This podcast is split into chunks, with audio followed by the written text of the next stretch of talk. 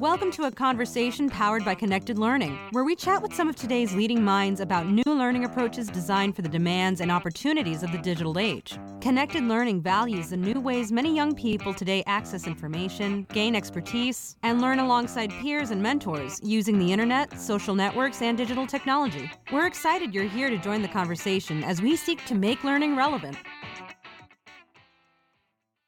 Hello, my name is Tara Brown, and I am the Technical Director with the Connected Learning Alliance.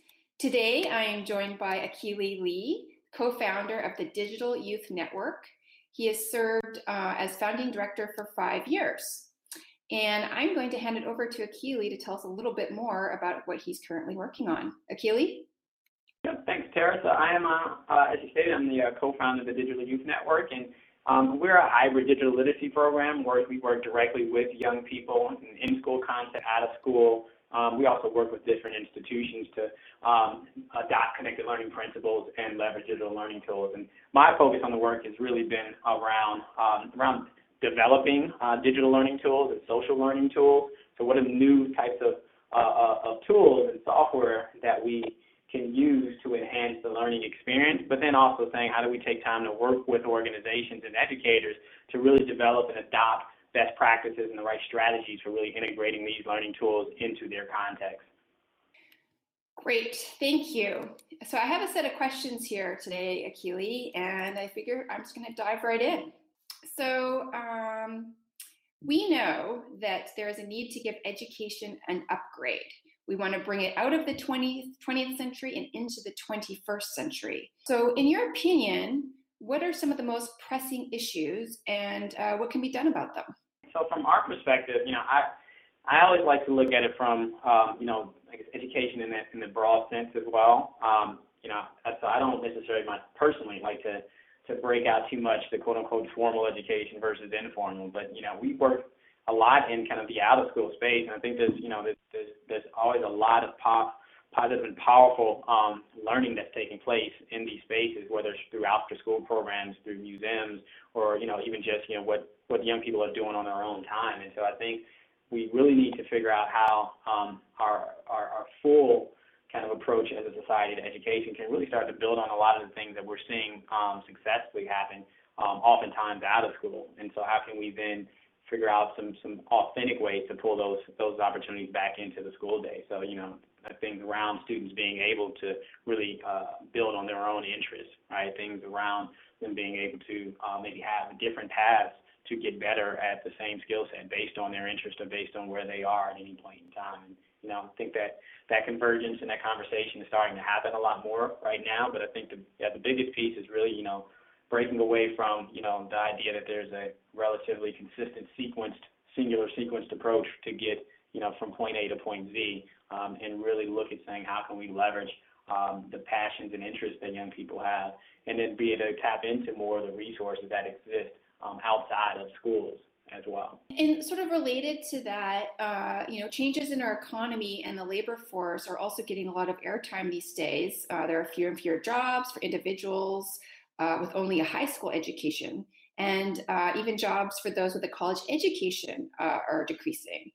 Uh, so, considering this, how do you think our education system and the way we think about learning in general must evolve in order to deal with these issues?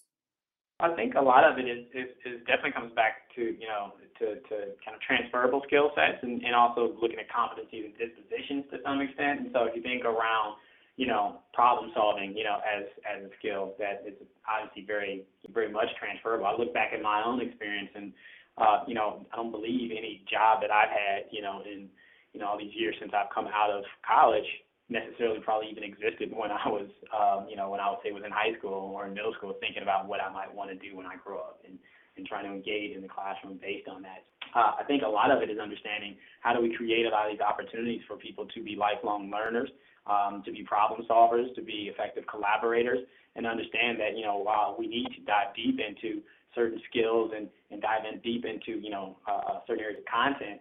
Um, now we also need to understand that that what's required or, or how those things are actually going to be applied 10 years from now may look very differently and may look so different that we can't even predict um, how to support that right now. So if we come back and make sure we're doubling down and focusing really on those things that are um, transferable, you know, like problem solving, um, but then also, you know, uh, kind of dispositions of things like persistence, and you know, we're talking all these conversations around grit and such. How do we create these these experiences and these authentic experiences again for young people to develop this um, where we cannot necessarily presume much of anything around the context of how it might be applied in terms of the workforce when they get older. You know, you mentioned being a computer science major, and you know, in my experience talking to computer science majors that are you know in the job market, you know, the norm seems like that they think they need to go and seek a job, you know, at one of the major software uh, development companies.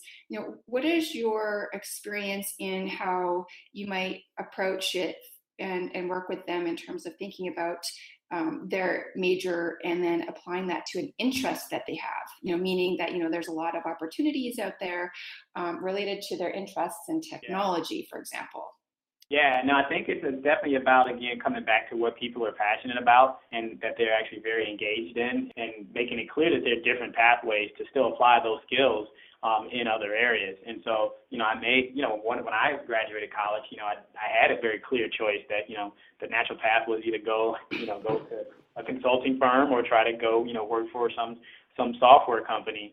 That actually wasn't the thing that necessarily drove me. And so, you know, I come from a uh, a, a, an upbringing that's very community oriented, and so I ended up going and working at, at a community based not for profit. But I was still doing technology work within that space, and then I um, got connected with my mentor Nichole Pinkard, and we ended up starting DYN. And so, you know, it's this application around things that I can be passionate about, um, which is not just technology, but technology as an empowerment tool, right? And how does that actually help build and sustain community and you know empower the disenfranchised, et cetera? How do you leverage some of these skills um, in a broader way? And I think the challenge for for for young people that we need to actually take up um, is, is making some of these pathways a little bit more transparent and making them clear that there are multiple paths to be a computer scientist, for instance, right? And so, and there are multiple, you know, uh, are multiple visions of what a computer scientist looks like, regardless of where they work, right? You know, how do we make sure that these young, young, young girls, you know, a sixth grader, you know, can envision herself as a engineer at IBM down the line, right? Or running her own, you know, community-based not-for-profit that's focusing on technology. We need to make sure that these pathways and these visions for what could be are much more broad and don't necessarily just fall in very kind of strict and rigid um, constrained definitions of what a career path may look like uh, connected to a certain major or skill. Yeah, I remember when you know I was really into gaming. You know, Sierra Online was my favorite um, game development house, and you know there really weren't a lot of mentors at that time. You know, especially women. Um, but Roberta Williams was was one of them at Sierra, and I keep thinking, you know, what if there were more, you know, mentors out there or uh, you know uh, experts in the area that said, hey, look, you know, you can have a career path that is based on your interests. So hopefully, we'll see more of that happening um, with the work we're doing with connected learning and with and with your organization. Hundred percent, and I think it's not even just the, the the career path. That's kind of the the long view to some extent, but you know, a lot of you know, I might be a, a an eighth grader or a fifth grader, and I may not be thinking in terms of career. I may be thinking in terms of just tomorrow and next year. And so, you know, it's some of it again just showing people good at certain things or people expressing themselves um, or creating and, and making in a certain context that maybe just was not too familiar to somebody else. So just you know, I think there's different levels and layers to it, and definitely also for thinking about engaging kids, we want to do it from a career standpoint, but also just, you know, how do we nudge them to be willing um, and aware enough to take on a new thing that may not end up that may end up being be that passionate thing that they didn't know about that ends up driving, you know, driving their career decisions down the line and such. Absolutely. So, Akili, how would you describe your your own work, and uh, what is your favorite part about it? The short answer, I say, I, I work with uh, I work with with with with educators to uh, to work with kids around technology, and that's a terrible answer. Um, so I think if I gave the longer spiel, is we want to make sure that the young people moving forward really understand how they can leverage digital tools um, in, in broader sets of technologies as well um, as, as different modes of communications, different ways to connect themselves new experiences, to communicate and share out different ideas, um, to connect to new communities, and to overall to empower themselves um, as a better prepared citizen. So that you know, understanding that you know, we look at this work very much as, as, as, as a literacy component. So we describe ourselves not as, a, um, a media arts program or a technology program per se. Um, we talk about ourselves as a digital literacy program that we believe that young people need to be empowered um, and ex, you know exposed to these new modes to communicate and to create, um, and that without having that exposure, that access, um, and those skills, that they're not as that they're not prepared to to compete fully moving forward. And so, you know, that's where it's definitely a question of equity um, from our standpoint that really ends up driving driving our work.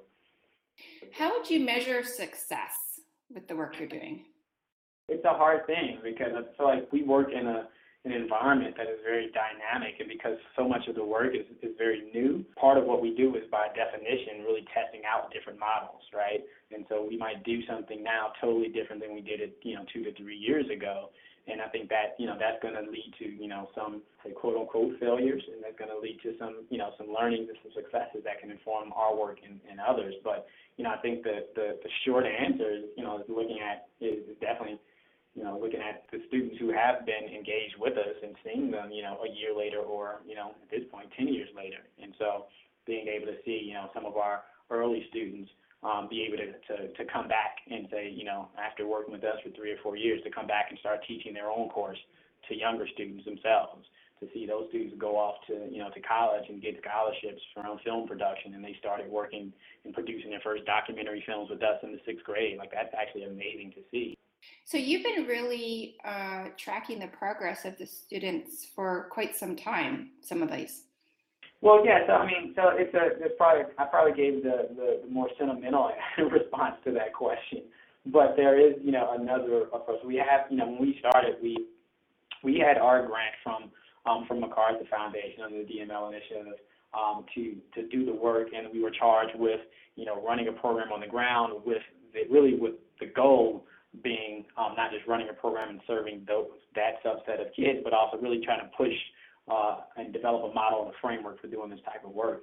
But one of the things that happened, we also had a uh, research team who had their own uh, separate grant where they were there with us on the ground for about three years. They were there every day in every meeting and every class session for the most part, um, observing the work, um, interviewing the kids and the parents, and so there was a deep engagement around really watching and understanding what we were doing, and then that work extended out for a number of years. And so, um, so there's actual data to back up the, the the more mushy, sentimental stuff that I think I was alluding to before. And one of those I think interesting data points though for us was came very quickly after the first year, where we were dealing with um, students on, in a middle school um, on the south side of Chicago, um, and um, one of the researchers was dealing with a group, um, was also doing another study of a group of students, same age group, but out of Silicon Valley, where you you know you can make a lot more assumptions around, let's say, around what uh, what their environment and their resourcing looks like. And you know, looking at our students coming in um, when they were starting sixth grade before they had the program, they were you know obviously not they were very much behind in terms of the amount of exposure and experience um, as creators um, of, of digital media.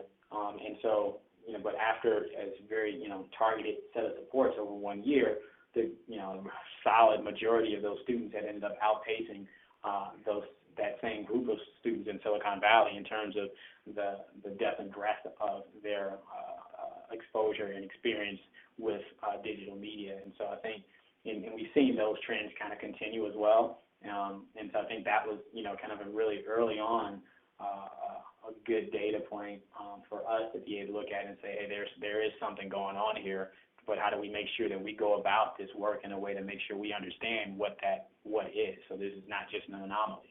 And you know that led us very directly to you know understanding that a very core aspect of our work is is the mentor. And so how do we build that mentor that ends up essentially you know supplementing a lot of those things that are that just nat- naturally happen in these more resource communities, and how do our mentors become those connectors, those resource providers, et cetera, um, to help close that gap a little bit more aggressively. So, uh, next question for you, Akili, is uh, for a while now, schools have been wrestling with learning anytime, anywhere, and making learning relevant. What does that mean to you to make learning relevant? It is an interesting point when we get to when we can look at at, at learning for the, as just learning for the sake of learning. I think you know it's always much more powerful when it is applied to something that is that is authentic and, and valued by the learner themselves. Um, and I think the learning is always going to be that much more powerful in that case when one can actually see the utility of it um, in the near term versus just saying to earlier part of the conversation that this, hey, this you need to know this algebra concept because if you want to be an engineer 10 years from now, you know, you got to make sure you get this type. That's not really as tangible for for that student. But if I am, you know, a young person and I'm, you know, also in the robotics club and I'm really passionate about that, and we can connect those concepts to that experience that I care about, then you know, it's it, it's going to go a long way for you know how much that actually resonates and that level of engagement. So it sounds like then um, that you really do believe that what we call the fourth R, relevance, is important to a young person's learning and education. 100 percent. I, I think it, it, it's it's critical to it. Um, and it's, I would imagine that frankly, it would be almost reckless of us to assume that any any of the other R's are are happening are happening in a impactful and lasting way without uh, there being some level of relevance uh, from the learner's perspective. And where are you on the role of technology, digital media, social media, uh, the internet in education and learning? Um, and how would you lay out the concerns and the possibilities? One, um, we need to make sure that whatever the the, the, concerns that folks have around adopting technology in the learning space is um, that those concerns are, to some extent are, are validated. You know, I think that we, you know, we want to not just get too caught up in certain narratives in a way where it handcuffs us from actually trying to innovate and trying to do anything new. Um, but I think, you know, I think also we want to make sure that we don't get to the point where we we are ourselves, even those of us right in the middle of the DML space, that we're not drinking the Kool-Aid too much and too quickly, right? And that we should never get to the point where we are just so caught up with technology for the sake of technology that we're pushing it in ways and in places where it does not necessarily have a value add. A lot of this this work with the integrating digital technology and, and leveraging some of these platforms, a lot of it still sits on top of, you know, most of it, all of it sits on top of, of top of, of what good educators already know and already do. And so we should, you know, not get too far that we have so much faith in the technology that it allows us to discount, um, you know, the power of, of, of teachers and mentors. And then the potential, I think, is is is you know, it's it's it's boundless. You know, I think we we want to really understand how we can use technology as a way to, to truly see through that vision around interest-driven learning. Um, and then, but then, you know, helping us better manage, you know, connecting the, the, the work that one is doing around their interests to these kind of shared areas that we need to focus on in schools and elsewhere. Um, and so I think technology is is is is a is going to be a conduit for us to be able to do that a lot more effectively. Um, but it still takes takes takes deep work. And so I think as we try to adopt technology and even try to adopt a lot of the um, kind of startup principles and such that come out of the a lot of the the, the, the technology related work now, we need to make sure that we are um, building on the best of that, but adapting it to our the context in which we're working in, and which is really trying to support and empower youth. And that's and that's that's just not as quick of a needle to be able to move. Do you have an example of where um, you haven't been able to replicate some, you know, in-person learning activity um, in the digital space, like, like on iRemix? So I think it's yeah, it's definitely less about replicating rather than understanding what what kind of needs to maybe be swapped out or adapted based on the context. So I think you know we'll do um, a lot of work with you know uh, say in YOUmedia and even before YOUmedia with you know kids in spoken word, uh, for example, and they would develop these these amazing skills for for not just writing but performance and then diving into certain content subject areas and, and developing these passions around creating with this particular medium um, and creating with each other. And I think that's one where, you know, when we were not necessarily as explicit around how that can connect and transfer over, over to the online space, it, did not necessarily move as much. And that came back to us not necessarily, I think, being as as explicit around saying one, how do we look at those the resources that are put in front of them in that face-to-face environment, um, but also the community that's being developed there as well. So you know we can put them all into an online space and kind of say go, but you know, how does that? How are you making up for the fact you know that they're losing out on that that that 10 minutes of just you know connecting with each other that they have at the start of every class, right? How does that how do you develop those sales social connections and that and recognize those as motivators for them to engage in these online spaces. Now it can I think it can happen, or you really look at it as not just saying I want to take something from offline and now package it and throw it purely online. What we're really looking at now is much more of understanding how do you leverage some things that maybe you know more online, but how do you still allow the online experiences to connect people to these different communities and these different individuals, so you still can develop that that kind of social layer um, and those that that that social capital between individuals that oftentimes helps motivate folks to continue to move forward and get better. And then how do we also say we can use some tools like iRemix, but we're not just giving them the tool, but we're working with the, the, the mentor or the educator so we can really have a set of shared practices around how to look at more of this blended model. Also, you know, I kind of like the idea of 24 by 7 learning opportunities depending on, you know, where you are in the world and, you know, for those night owls out there. um, of the six connected learning principles, which I will outline in one moment, um, which parts are most exciting to you and why? And connect learning principles, uh, let's see, learning principles, interest powered, peer supported, academically oriented. Uh, design principles are production centered, openly networked, shared purpose. And core values are equity, social connection, and full participation. Uh, so, which of those are most exciting to you and why?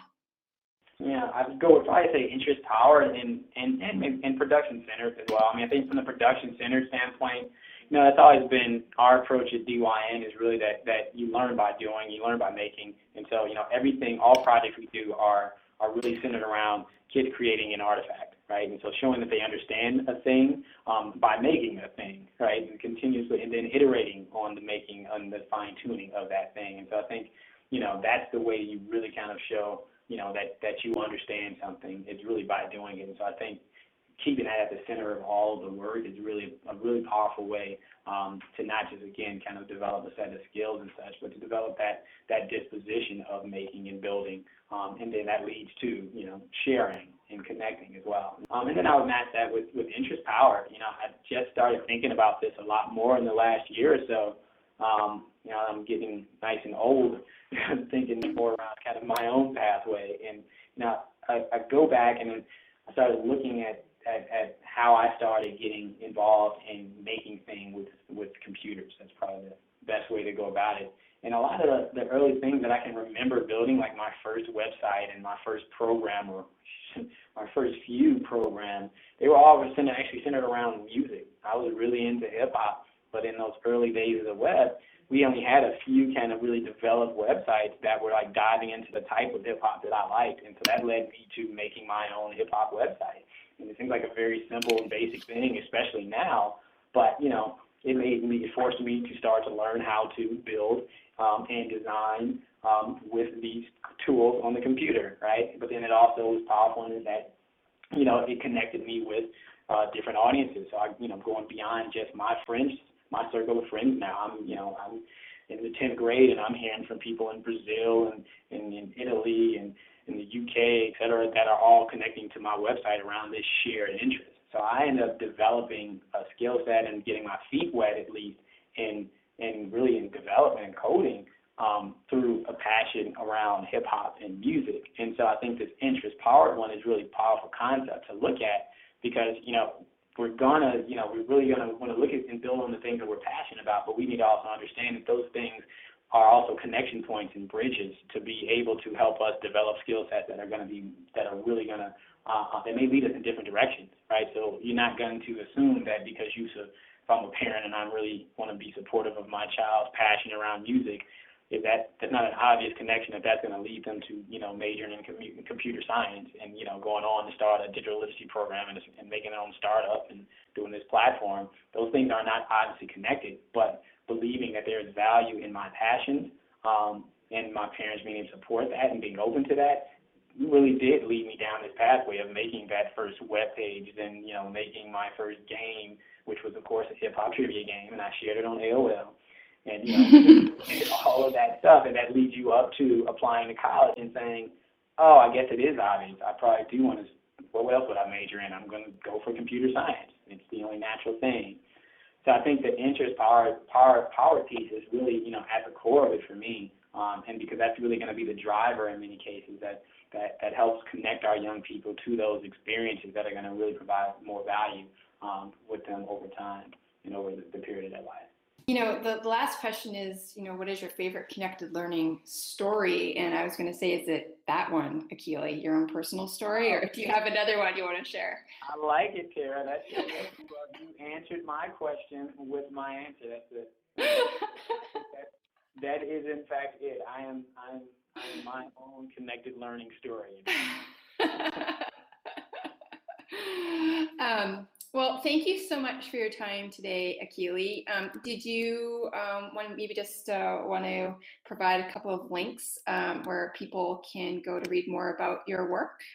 Sure. Yeah, we are. Um, so we can, you know, people can definitely find out more about the Digital Youth Network um, at digitalyouthnetwork.org. Um, we can find more around our social learning platform, iRemix um, at remixlearning.com. And right now, we're also partnering with the uh, Mozilla Foundation and Badge Alliance to, to work with a number of cities um, across the country to really do these citywide uh, badging and, and, learning initiatives. Um, and so, you know, I think that's one that, you know, folks can, can see what Chicago is doing at chicagocityoflearning.org. And we'll have some more links up um, pretty soon um, on that website, and probably I'm sure Badge Alliance and Mozilla will be linking to them as well um, to see more around how we can maybe get take some pieces of what's happening in Chicago and, and hopefully bring it to other cities. Thanks, Akili. Thank you, Tara. Thanks for joining us here at the Connected Learning Alliance. If you missed any of this conversation or want to listen to more discussions, check out our website at clalliance.org or subscribe to our podcast channel on iTunes. See you back here for more talks with change makers and thought leaders who are building the next generation of learning.